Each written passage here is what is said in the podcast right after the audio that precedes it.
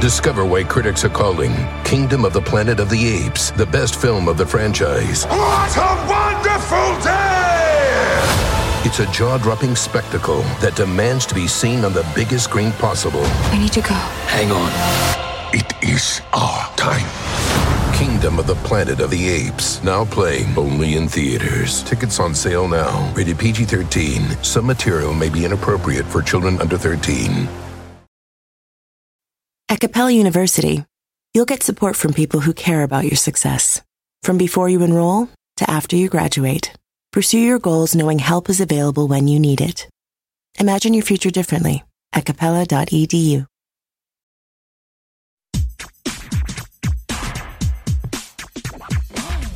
Grammar Girl here. I'm Mignon Fogarty, and you can think of me as your friendly guide to the English language. We talk about writing, history, rules, and cool stuff. And today I have a special treat, an interview with the number one New York Times bestselling fantasy author, Brandon Sanderson. His new book is Rhythm of War, and I think you're going to love this interview because he really embraced the idea of the Grammar Girl audience. And we ended up talking about his writing philosophy, double words like had had, and even the interrobang. Let's get started. Hi, Brandon. Welcome to the Grammar Girl podcast. Thank you.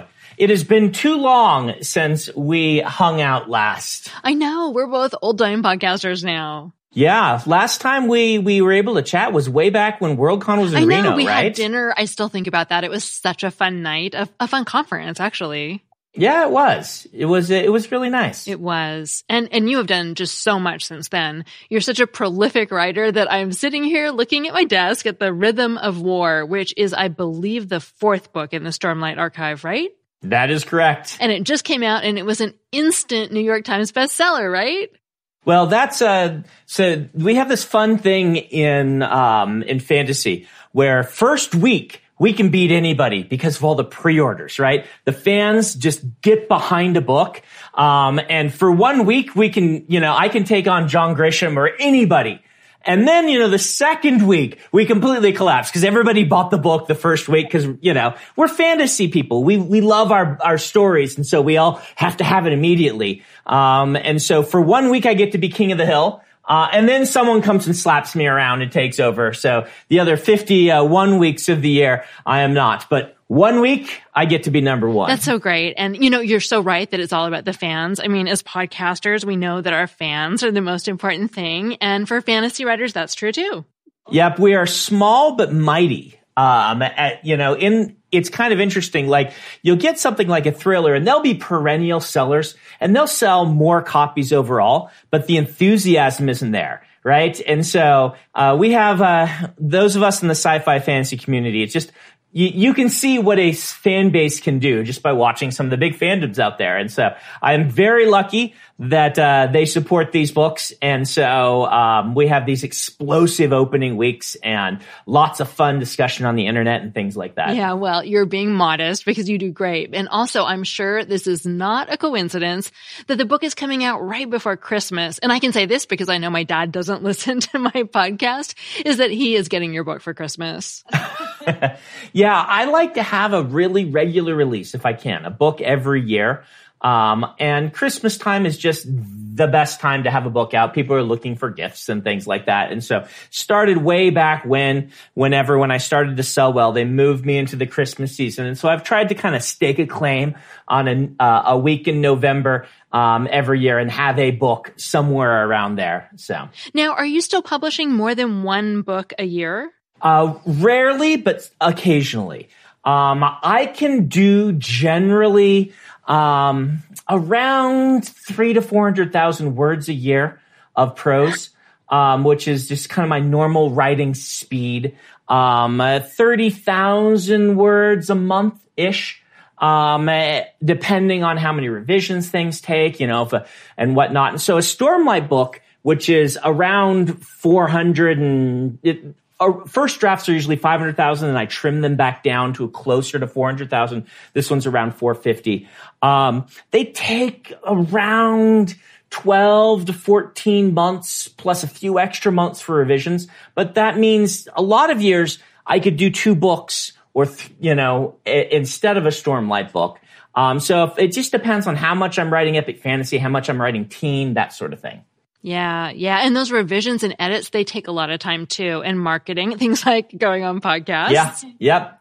Though that's actually been way nicer this year than other years because uh, there are a lot of terrible things about COVID. But the fact that I don't have to fly around the world to promote my book, that I can go on more podcasts, which, you know, I'm a podcaster. I enjoy digital media. I enjoy listening to podcasts. I, uh, uh you know, this is, this is more relaxed to me. Um, last year I did three tours in Europe and European tours, while I love going to Europe, who's going to complain, right? it, going back and forth three times, um, all the jet lag and stuff, it, it, wears on you. It's brutal. Yeah. I remember my first book tour. I thought I was going to die. I said if I had known what it would be like, I would have like physically trained yeah. for it, like at a gym. How long did they send you out? Not that, that long. I mean, 10 days is my longest one just in the US. And I have never been so tired. Well, no, that's not true. I was more tired when I went to Europe. Yeah. Jet lag is awful. But yeah, that was pretty exhausting. I'm a writer. I sit at my computer all day and suddenly you're running from city to city and changing time zones. But, but, but you mentioned podcasting and I did want to talk about that because you've been doing the writing excuses podcast almost as long as I've been doing Grammar Girl. What year did you start? Boy, it would have been like 2006 or seven, somewhere around there. Um, it's crazy to think how long back when podcasting was this new exciting format that everyone was talking about, right? Like I started writing excuses because my brother was in college at the time. He's like, Hey, I just took a new media course about these new things called podcasts. You should do one of these. I'm like, Oh, really?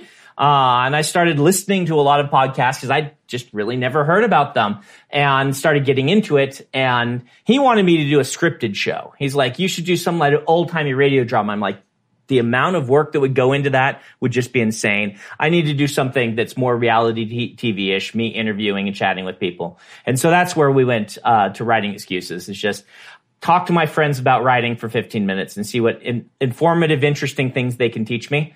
Um, and it's wonderful. And all of your careers have developed since the beginning. And you've done some really interesting things. Like I know you did writing cruises for a while, right? Yeah, we did. Um, so we did writing excuses cruises for a while. The, those grew out of us doing retreats and uh, trying to k- take care of everybody on a retreat and make sure their dietary needs were met and things was difficult. Um, and so we're like, let's try a cruise. Um, but cruises have their own host of problems um, that, uh, that they're much more expensive for one thing and stuff like that. So, um, and then, you know, this year it's just kind of killed cruising. So it looks like, uh, Mary Robinette's mostly in charge of all of that. I think she's going to move back to smaller scale um, uh, writing retreats. But yeah, that was fun. We did that. We we've really experimented a lot lately with the form of it because we started to realize we're saying all the same things. I don't know if you run into this problem, but um, we're like, man, we've been repeating ourselves. So let's have more guests on, right? Uh, is what we've been doing. Um, and let's have, you know, season long guest appearances by people who can teach us about writing. Yeah, it is a struggle after so many years. I mean, I'm always looking for a news hook to cover an old topic. You know, someone, I don't know, some celebrity uses a colon wrong yeah. or yeah, something like that. And I will jump on mm. it. And, and I have guest writers too. And I love them because not only do they help, but they bring fresh ideas that wouldn't have occurred to me to cover. So that's been really great. Oh, sorry. I love to watch the, um, the interrobang, the zigs and zags that the interrobang takes in the, uh, the publishing industry because it's so common in comic books, but not in prose. And you can tell which writers came from a comic book background or read a lot of comic books based on if the interrobang makes it in or not. But uh, a lot of zeal- overzealous copy editors like to try and pull it out. Um, and so it's that's one of the ones I love to watch. So who uses interrobangs and who doesn't? Are there interrobangs in any of your books? I don't use interrobangs because I came up through a prose background. I didn't read a ton of comic books. Um, and so the first time I run across them, I'm like, well, these look so weird. um, but, uh, I just read Andy Weir's new book, uh, which is coming out later in the year. He's the one that wrote The Martian and it has interrobangs in it. I'm like, oh, he's got interrobangs, but he's got a science background. So whereas the interrobang, how's it infiltrating his writing, um, and getting in there? And that, that's just all fascinating to me. Who uses it and who doesn't? That is fascinating. And for listeners who may not know, I'm sure I covered this years ago, but an interrobang is a combined question mark and exclamation point that you use instead of using both separately. Yeah. Yep. And most of the time in prose, in fact, almost every time I see it, they split them apart in the actual writing, the actual published. Um, but in most uh, most prose, you won't see people use question mark and exclamation point together. They just use a question mark on a question, even if it's uh, you know exclaimed. Um, and people who've read a lot of comics use them together as if they were one symbol, even when they're not together as the true interrobang that is the single symbol. Uh, though you will see the true interrobang, people fight for it and try to get it in. Copy editors usually pull it out and make it the two separate characters it's just really fun to me. It's just really I wonder if I wonder if it's a typesetting issue too, if it could confuse the typesetters. Yeah. Now you make me want to put one in one of my books. Yeah, I have to. I, I think I have some, but you know, only to explain what they are. I need to sneak. Yeah, yeah, yeah. They're they're a fun. they're they're like the the slash s. I think there's a there's a um there's a sarcasm mark that someone came up with that the internet has overridden by the slash s. Um, that you'll see all the time used in forums now. It, it was there. It had its day. It could have been real, but the internet did not adopt it.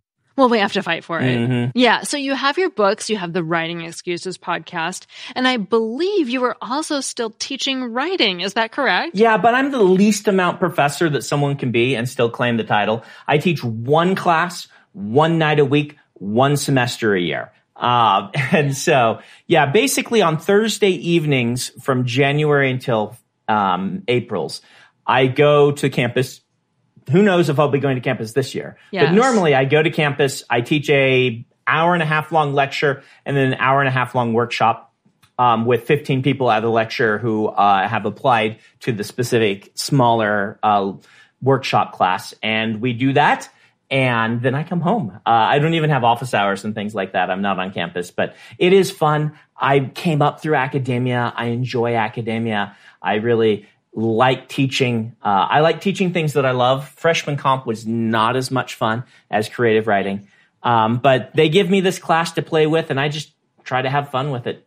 Oh, that's great. Is it a novel writing class? It is. It's specifically writing science fiction fantasy. Um, last year, I do this periodically. Last year, I recorded all the lectures and posted them to YouTube. Um, so there's like four years worth across the almost 20 years that I've been teaching this class that are on YouTube that you people can find and, and watch. I just put them up there as a resource for people. I was going to ask you about that because I saw the one that I know about is called Writing About Dragons. Yeah, yeah so, so that looks like it might be kind of old. Yeah, that's the first one. So that happened because I had a student in my class who was doing um, some graduate work in again new media and they needed a project that they were gonna it was mostly just an academic project. It wasn't meant to actually be a thing but they're like i want to do this and do it as a course and post it as like you know a khan academy style course that they would put all of this stuff up around. And none of that that they put on the actual internet, but they had these recordings and like, why don't we just put these on YouTube since I recorded your lecture and I gave permission and the school gave permission. And so the student just posted them all up on the channel. And that's where we found out people actually wanted to watch these things, even though they were just, you know, they're like those live recordings of musicals that you see that I'm always like, yeah, but I would rather be there at the musical. I don't want them to just record the musical. So I didn't know people would want to watch the lectures, but I suppose if you can't be there, you might want to indeed watch them because they have hundreds of thousands of views. So people do enjoy them. So where can people find the most current ones?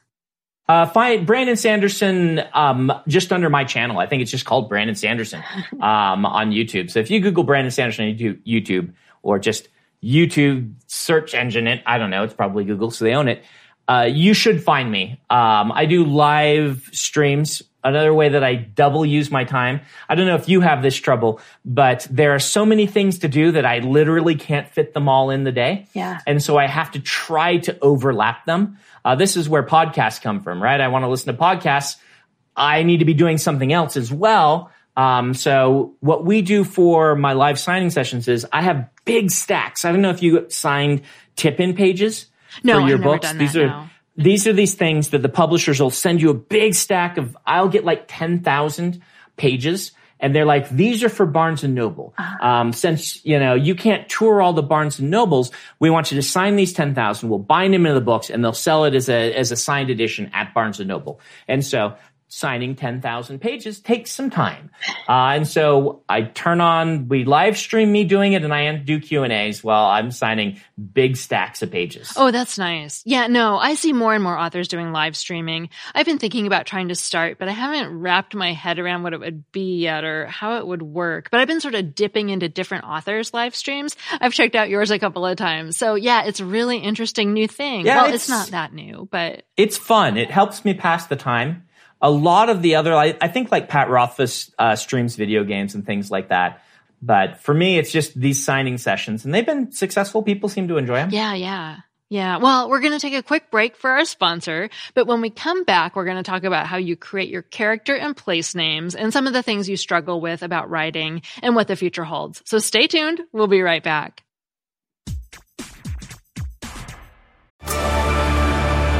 Discover why critics are calling Kingdom of the Planet of the Apes the best film of the franchise. What a wonderful day! It's a jaw dropping spectacle that demands to be seen on the biggest screen possible. I need to go. Hang on. It is our time. Kingdom of the Planet of the Apes, now playing only in theaters. Tickets on sale now. Rated PG 13. Some material may be inappropriate for children under 13. Remember the frustration of trying to memorize vocabulary and grammar rules only to find you couldn't actually use the language in real life? Well, there's a better way to learn. Rosetta Stone is the most trusted language learning program with millions of users learning 25 different languages. And you can get it on your desktop or as an app on your phone or tablet. Rosetta Stone immerses you in many ways with its intuitive process. It's really different. You pick up the language naturally, first with words, then the phrases, and then with sentences. Plus, with Rosetta Stone's true accent feature, you'll get feedback on how well you're pronouncing words. It's like having a personal trainer for your accent.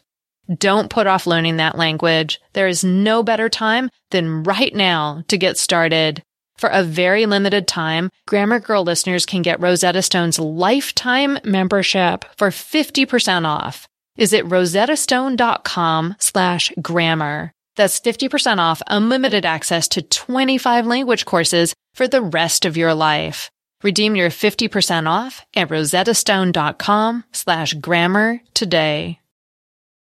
Walmart Plus members save on meeting up with friends. Save on having them over for dinner with free delivery with no hidden fees or markups. That's groceries plus napkins plus that vegetable chopper to make things a bit easier. Plus, members save on gas to go meet them in their neck of the woods. Plus, when you're ready for the ultimate sign of friendship, start a show together with your included Paramount Plus subscription. Walmart Plus members save on this plus so much more. Start a 30-day free trial at walmartplus.com. Paramount Plus essential plan only. Separate registration required. See Walmart Plus terms and conditions. So, Brandon, you know, I was thinking about your writing in particular, and you do so much in fantasy, and all the character names are always so interesting. And I started wondering how you come up, like, if you have a method for making sure that your character names fit and your place names fit, and just how it all comes together. Do you end up changing them a lot? Like, I'm curious just how that all works. So, to the question, do I end up changing them? Yes, I do coming up with a good character name is a process for me uh, where I'll try it out in some chapters. And if it's feeling right to me, I'll go with it. But if it's not, I'll try something else for some chapters. And even after the book's finished, I'll get responses and reactions from readers. Most of the time, if I change a name, it's either because it's getting mixed up with another name, which is very common, mm. or it reminds people too much of a real world name or word or things like that, uh, which is kind of stealth hits you because as the author, you won't notice these things very often because you come up with this name and it's the identity of this character to you. And then everyone else will be like, oh wow, that sounds a whole lot like barf.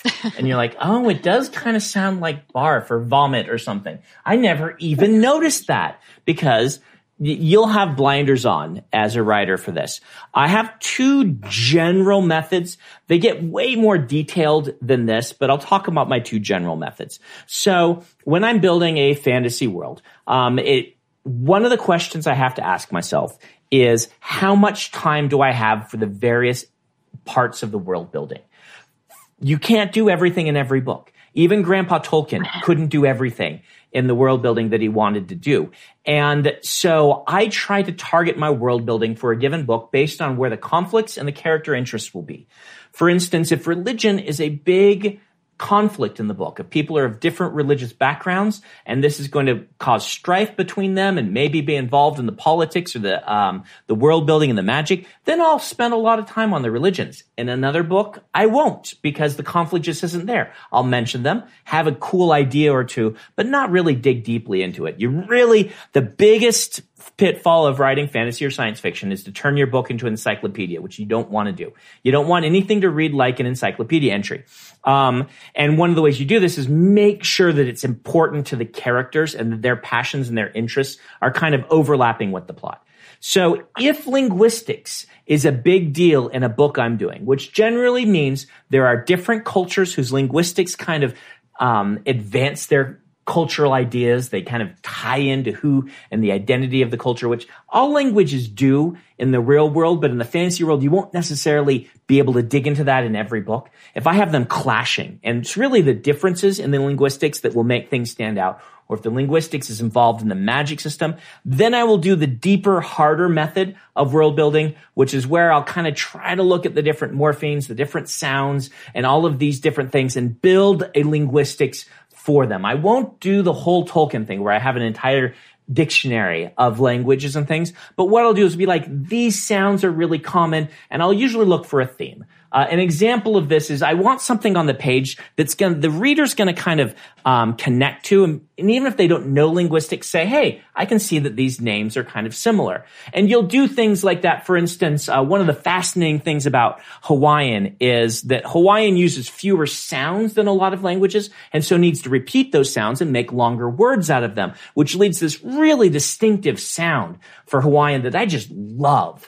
Um, and if you use a trick like that, you're like, I'm gonna, I'm only gonna use like half the uh, the sounds that are normally used uh, in a language, and I use all the wrong terminology. I'm sorry, all my linguistics classes professors are so mad at me. Um, and um, you know, boy, I know I know these words. I'm going to use them wrong, so I'll just use the vague terms. But you know, use this. Um, in uh, Warbreaker, one of my books, I'm like, I'm going to use repeated consonant sounds in the names. Um, even though this isn't a real thing from our world, it feels fantastical. And so you have names like Vivenna or Susebron and things like this that just on the page, you're looking for stuff that on the page looks really distinctive and sounds really distinctive.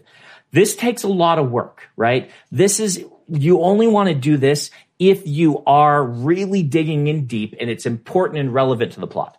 The easier method that I use um, is what I use for like Mistborn, which is one of my my big series, where I said I'm going to make the world of Mistborn mostly an Earth analog with a couple of regions where I'm going to borrow sounds and uh, language constructions. And, you know, this grouping is going to be Latinate and this grouping is going to be Germanic. And I'm going to go back to the roots of kind of some Latinate things and some Germanic things. I'm going to borrow some sounds and some words and I'm going to play with things and I'm going to make it work. And so you end up with stuff like in the Germanic area, you end up with names like Straff and Elend and very, you know, classic Germanic, Anglo-Saxonish sort of things. And then you go in the Latinate and you have Vin and Kelsier and all of this stuff that's kind of growing up in this kind of uh, French Italian roots thing. And um, you can do that a lot more easily. Um, than you can the other just by getting yourself a big um, big atlas of the world and looking at all these place names and being like oh could i design something that feels like it could fit in this country uh, that doesn't um, but uses just you can get a feel for it looking at them um, and that's what i'll do for the places where linguistics aren't as big of a deal, where I don't need to know where the sound changes happened 400 years ago, that the words that the, you know, that this culture uses are going to have A's and this culture is going to have E's, even though they're the same words with the same root. All of that stuff you can ignore if you, if you want to. Um, or you can dig into it and have a lot of fun with it. Um, I fortunately have my editorial director at my company is a linguist by trade. He, you know, ah. he he has degrees in linguistics, speaks a couple languages, and I can just go to him and say, "Does this work? Does this work?" And he can correct me on all this stuff. Um, and he knows all the right terminology that I am not using on your podcast. I'm sorry. I I know, no, that's fabulous. So, have you ever accidentally created a name, like a place name, that ends up being real, like Yeah. that actually exists? That happens all the time in the the second one, right? Where you're looking at, and I'm like, I'm going to build, you know, like I didn't know both Elend and Straff, which for our Mistborn names, turned out to be words in German that I just didn't know, like not that well known or used, but they were real words. Um, I did pick Vin's name intentionally. Vin is uh, one of the protagonists, and her name, you know, comes from the French word for wine, and I picked that intentionally, knowing that it was. So a lot of times it's intentional, but a lot of times it's not, and you accidentally get names, or I've accidentally written fantasy words that people are like, in our language, that's a really bad slur. You should not use that. And I'm like, oh, I'm glad I have beta readers who know uh, different languages. I will cut that out. yeah, thank goodness for the beta readers. And, you know, we're talking about the sound of words, and it made me wonder if you think about the audiobook version as you're writing. Do you ever think about how something might sound or work in the audiobook version compared to how it looks on the page? Or is that just something that the system sort of works itself out? These days I do. Um, I didn't when I started. Uh, I did listen to audiobooks, but not nearly as much as they become a thing in the modern world. Um, Audible and digital downloads. You kids, I don't know if you kids understand how much a pain audiobooks were in the old days. But when I listened to Wheel of Time audiobooks, there were something like 80 CDs in this pack. Um, I'm exaggerating a little, but it's not really that much where it's like you have to change a CD every 40 minutes, it felt like, or something like that. And they were these massive things. And now you push a button and you start listening. And it turns out a lot of people would like to do audiobooks if you can do it that way. Um, back in the day, in the late 90s, early 2000s, you know, you'd sell two dozen audiobooks, right? If that many, and they all went to libraries. Nowadays, audiobooks are about 40% of my business. Wow. Um, 40% of the new Stormlight book. Opening week, it was over 50%, but um, the hardcover caught up since then a little bit. But the for a while, Well, I have to say, your books are the best value per credit on Audible that you can possibly get. They're like 50 plus hours. yeah, yeah, long. yeah. That's that's one of the reasons why, right? Like, if you're going to look at this and you're like, huh, Matthew McConaughey's new book is seven hours. Sanderson's new book is 55 hours. They both cost the same amount. I Right. wonder which one I should buy. Right. Um, for a while, I was, um, I had a record, a really cool record. I was the most pre-ordered author in the history of Audible. Wow. But I lost that record to Michelle Obama uh, earlier this year. She became the new most pre-ordered book in the history of uh, of Audible. She read her own book, and you know President Obama read his own book that he released the same week as mine. So I get to say thanks Obama to both of the Obamas this year. Um, they both released books in the same year, but um, for a while I was the most pre-ordered book, which is really remarkable because you know Stormlight Books we have a good fan base, right? Like I've said, but we aren't nearly as big of an interest book as like a political memoir, right? Yes. So to hold a record is pretty remarkable. And it's because the books are such a great deal on audio. They really, I mean, they're wonderful books too. They're well read, but yeah, yeah, well, you go, that's a good deal. So tell me, I'm sorry, I interrupted you though. So tell me how you think differently about the audiobooks as you're writing. So these days, my my team has me repeat all the names out loud to make sure we can say them and tell the audiobook narrators. And I will often tweak names based on that, just as I'm writing, even before that, where I'm like, how will Michael read this? How will Kate read this? Because I have I have two audiobook narrators that are my favorite that uh, work on on my books. They were the narrators of the Wheel of Time books, and so uh, I asked for them way way back when, and I just ended up getting them. Um, and now now it's established that they're uh, narrators for my books, and I love them but I have to be like, all right, how's Michael going to say this? He's going to be reading it from this character's viewpoint, so it's going to have this kind of accent. Can I? Is that what I want it to sound like? And I will do a lot more of that than I used to. Um, I know some of my friends who have more of a theater background. They will often read every chapter out as after they've written it. I do not do that. Um, I don't have that theater background, and um, I've just never found that as helpful as they do. But some authors really depend on it. Yeah, I've heard of people who do that. So, you know, given that this is a writing podcast, I wanted to sort of close out with talking about what your writing struggles are. Like, are there, you know, particular punctuation marks or types of writing that you still struggle with even after all these years of writing? So the thing that I'm working on the most, that I'm trying to get better at, is um, it's it's a constant struggle with prose, right? Uh, as a writer, um, I follow more of an Orwellian sort of philosophy on prose, which uh, George Orwell had talked about prose as being a window pane through which you experience the ideas in the story. Didn't want the prose to distract from the story. Whereas, you know, if you're reading Gabriel Garcia Marquez, right, the writing is a stained glass window. That's, it's there to draw attention on purpose. Um, and I generally take more of, um, of an Orwellian approach. But the danger in the Orwellian approach is you end up with certain toolbox terms and words you use that then start drawing attention to themselves by overuse, mm. right? And this is a real danger that as soon as the reader's like, wait, this is like the fourth time someone shrugged in the scene. Then you've kicked him out of the scene, right? Um, but if you want to use replacements for shrugs, you sometimes go too far and they're like, I'm, this person is contorting. I can't imagine this. And so there's this constant little back and forth where I'm trying to use evocative, powerful, concrete language that doesn't lose its effectiveness through cliche, but at the same time is invisible enough that it's not going to pull you out of the story with you saying, wow, that word, I don't, that's a $10 word. I don't know what that word means. Right. Um, and you do want occasionally even to have some of that stained glass window in some of your descriptions and then fade out of it for dialogue. And this is a constant kind of struggle on my part to craft prose that, that does kind of what I want it to do. Um, that's, uh, that's less a, you know, that's like not something that I'd like, oh, I hate this. It's just a constant evolution of my style uh, that I that I pay a lot of attention to. Um, as it goes with like um, writing, is there punctuation and stuff that I don't get? Other than some of the standard things, like Peter most often is going to have to correct me on um, lay, laid, lie, all of that. Um, those ones I still like. If I sit and think about it, I'll get it right. But if I just type it, um, I do get affect defect right most of the time, um, and some of those other ones, but the the lay lie one uh, I don't always get right. Um, some tense things can get really complicated when you're writing, like I am um, in kind of the past tense, where it's like the the past perfect and things like this, and when you use it, and with flashbacks, and when you don't, and things like that, uh, can get really tricky because you don't want to lose people, but you want to be consistent. And how many times do you put had in? They had had uh, which I first saw and noticed in a Wheel of Time book way back in my teens. I'm like, can you use had twice in a row like that? What does that even mean? Um, I try to avoid the had had. Um, I try to at least make one of them um, a um, an abbreviation. So she'd had uh, just reads better to me. These are all really minute, uh, detail oriented sentence things, but I know that's why people listen to your podcast. So I thought I would mention them.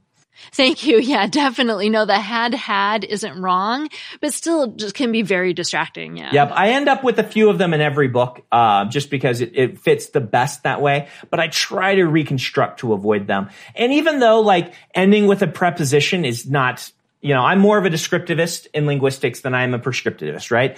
But some things will kick people. There are some constructions that end with a preposition that just read wrong in people's brains because we've followed the Latin rules so long in English that it just reads strangely. And so I'll try to avoid those when it just is kind of sticking out. A lot of this is Peter's job, my editorial director, who is the linguist, um, where he's also watching for widows and orphans and, uh, and spacey lines and things, which I don't pay any attention to. He's doing all the layout stuff, but he'll also watch for some of these, these, these hanging prepositions that just feel wrong and whatnot on the prose level. Right. Yeah, I know. I mean, it kind of sounds like what you're talking about. The Orwellian approach is just you know, it shouldn't be distracting yeah. no matter what, whether it's word choices or the, the sentence construction or all the things. You want the story itself to come through. Yeah, that's, that's what I want.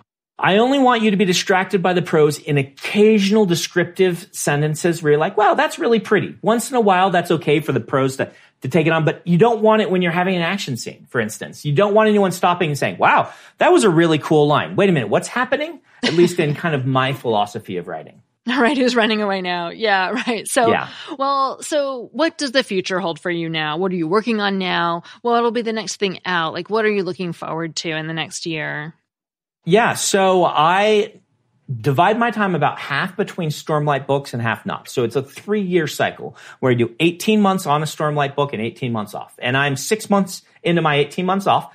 Um, and I am writing, I have a YA series called Skyward, which is uh, YA science fiction um, my pitch for that is uh, it's a girl and her spaceship, kind of using the old boy and his dragon story, but turned into a science fiction story with my own kind of spin on it. She finds an old broken down spaceship. She's always wanted to be a, a pilot. It's far future science fiction. Nice. And she kind of repairs it, finds it has a really wacky AI, and is trying to join the Space Force using it. Um, it's a it's a lot of fun. I'm writing the third book in that. It's a four book series.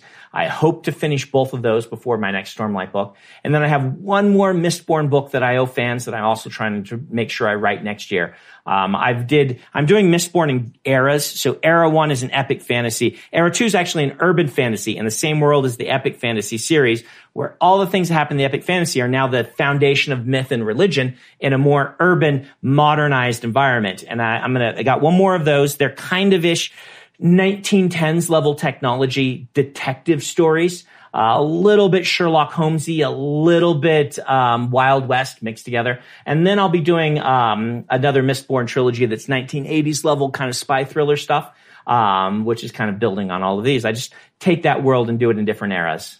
That all sounds like so much fun. So, where's the best place for people to catch up with you with your website or your social media that sort of consolidates everything so people can see everything yeah. you're doing? So, BrandonSanderson.com. Um, I'm active on Twitter, Facebook, and Reddit. A little bit on Instagram, not as much on Instagram. So, if you really want to get the updates, you can watch my Facebook page.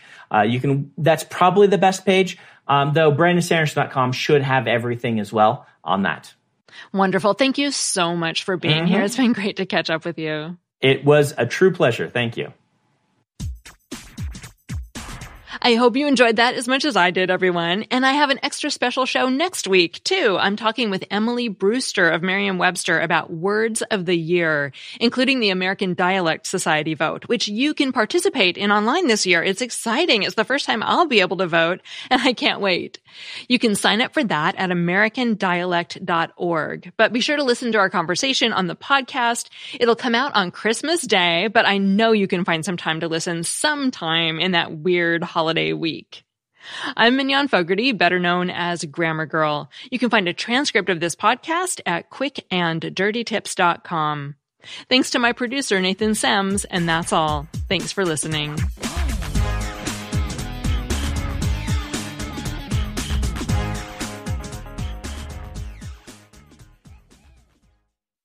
Walmart Plus members save on meeting up with friends. Save on having them over for dinner with free delivery with no hidden fees or markups. That's groceries plus napkins plus that vegetable chopper to make things a bit easier. Plus, members save on gas to go meet them in their neck of the woods. Plus, when you're ready for the ultimate sign of friendship, start a show together with your included Paramount Plus subscription. Walmart Plus members save on this plus so much more. Start a 30-day free trial at walmartplus.com. Paramount Plus essential plan only. Separate registration required. See Walmart Plus terms and conditions. At Capella University, You'll get support from people who care about your success. From before you enroll to after you graduate, pursue your goals knowing help is available when you need it. Imagine your future differently at capella.edu.